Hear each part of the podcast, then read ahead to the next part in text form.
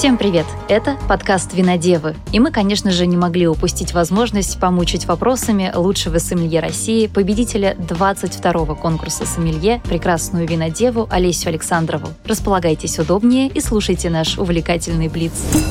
Как мне удалось стать лучшим сомелье России? Интересный вопрос, но на него нет какого-то однозначного ответа, потому что я понимаю, как выйти в полуфинал, я даже понимаю, как выйти в финал, что необходимо прокачивать, на что обращать внимание. Конкурсы уже стали некоторым спортом, но мне сложно ответить на вопрос, как стать лучшим. И невероятно важен настрой. Я не устану повторять «верьте в себя». Вероятно, не самый полезный ответ получился, но честный, потому что так оно и есть. Почему в последнее время во всех винных конкурсах выигрывают в основном девушки? Здесь, безусловно, огромная заслуга женского конкурса «Сомелье», который в свое время вызвал немало дискуссий, но он, конечно, очень помог прокачаться, опять же, поверить и дал отдельно дополнительную платформу для тренировки. Поэтому, думаю, это один из ответов на вопрос. Плюс, в целом, в профессии, мне кажется, в последнее время очень много стало девушек, и, естественно, это также влияет. Я бы выпила вино с...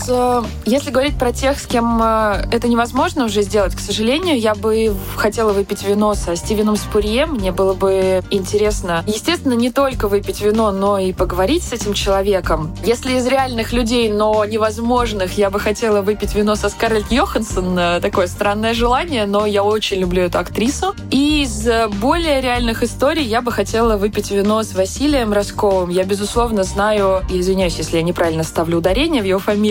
Безусловно, давно знакомы, но как-то практически никогда не пересекались именно на дегустациях, и мне было бы интересно именно с ним поговорить про вино и, помимо всего прочего, узнать, что же он сделал со своей командой, которая выиграла слепую дегустацию. Конечно, я понимаю, что здесь огромная заслуга команды, которая, кстати, много тренировалась. Еще одно подтверждение, что тренировки крайне важны. Самое страшное похмелье после выпитого вина в моей жизни было, когда после вина я еще выпила мескаль. Потому что как пить вино я, наверное, уже знаю, так, чтобы каких-то страшных последствий не было. А вот с крепкими иногда случаются веселые и невеселые истории. Хороший сомелье — это человек, который, ко всему прочему, обладает, наверное, высоким уровнем эмпатии. Мы работаем с людьми и с огромным количеством людей, и каждый субъективен в своем восприятии, и вот как раз понять, что же хотел бы на той стороне человек получить, и сделать так, чтобы он получил те самые эмоции, получил удовольствие от вина, потому что это, наверное, основная история, к которой мы стремимся получать удовольствие от этого. Необходимо обладать немалым уровнем эмпатии.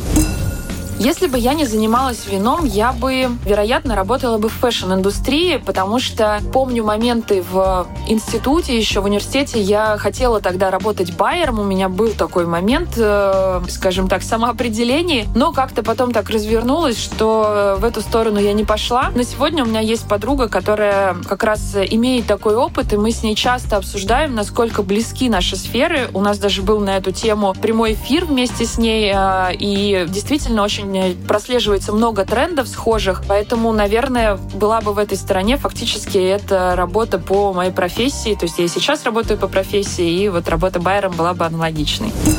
Мне стыдно, что когда-то долгое время я не признавала Супер Тоскану. Мне казалось, что это немного вторичная история, это копирование, и я ее некоторое время прям отрицала. Мне было неинтересно это, мне казалось, что все одинаковое. Слава богу, это время прошло, потому что каждый мир, каждый регион, каждое направление, каждая история по-своему интересна. Отказаться от кубка сомелье или выпить 2 бутылки Санта-Стефано. Бедная Санта-Стефано достается ему в последнее время. Конечно, придется выпить 2 бутылки Санта-Стефано, но для этого я на помощь позову свою подругу, с которой у нас была смешная история. Подруга вообще не из мира вина никак и не особо пытается в это вникнуть. И однажды она приехала ко мне в гости с какими-то своими болями и говорит: «Олесь, пожалуйста, я привезла бутылку игристого вина. Можешь ни слова не говорить о ней? Я тебя очень прошу». И тут мы разговариваем, что-то обсуждаем. В какой-то момент она в итоге за ней тянется, достает, и эта бутылка как раз Санта-Стефано, на что я воскликаю: «Почему именно оно?» Она говорит: «Я же тебя просила!» Такая история с ней была, и я думаю, я надеюсь, что она мне в этом поможет. Традиционный вопрос от подкаста «Винодевы» — вино, которое заставило меня плакать. сразу какой-то такой опыт не вспоминается, если честно, хотя какие-то великие интересные вина, которые, наверное, должны заставить плакать, я, естественно, пробовала. Наверное, если только говорить про то вино, которое заставило меня плакать от смеха, был один вечер среди мной очень уважаемых людей, они тоже из винной сферы. Мы дегустировали вина вслепую, и на одном вине начались какие-то такие странные описания. Мы вспомнили белорусский вокзал, метро, вход в метро, и вот не самые приятные ароматы. Самое интересное, я просто это подтвердила в своем ощущении, это были не мои описания, но когда мы вскрыли, это была бутылка Сальдеры, и, конечно, мне теперь так сильно прилетает за эти описания регулярно. Мы очень над этим смеемся, каждый раз меня немножечко троллят, но в любом случае мне смешно, я с удовольствием смеюсь над собой. Этот момент регулярно у нас всплывает в обсуждении. Вы слушали подкаст «Винодевы». Проект создан в студии «Эфир». Если вы хотите стать партнером нашего подкаста или создать свой собственный, жмите на описание этого выпуска и найдете контакты для связи.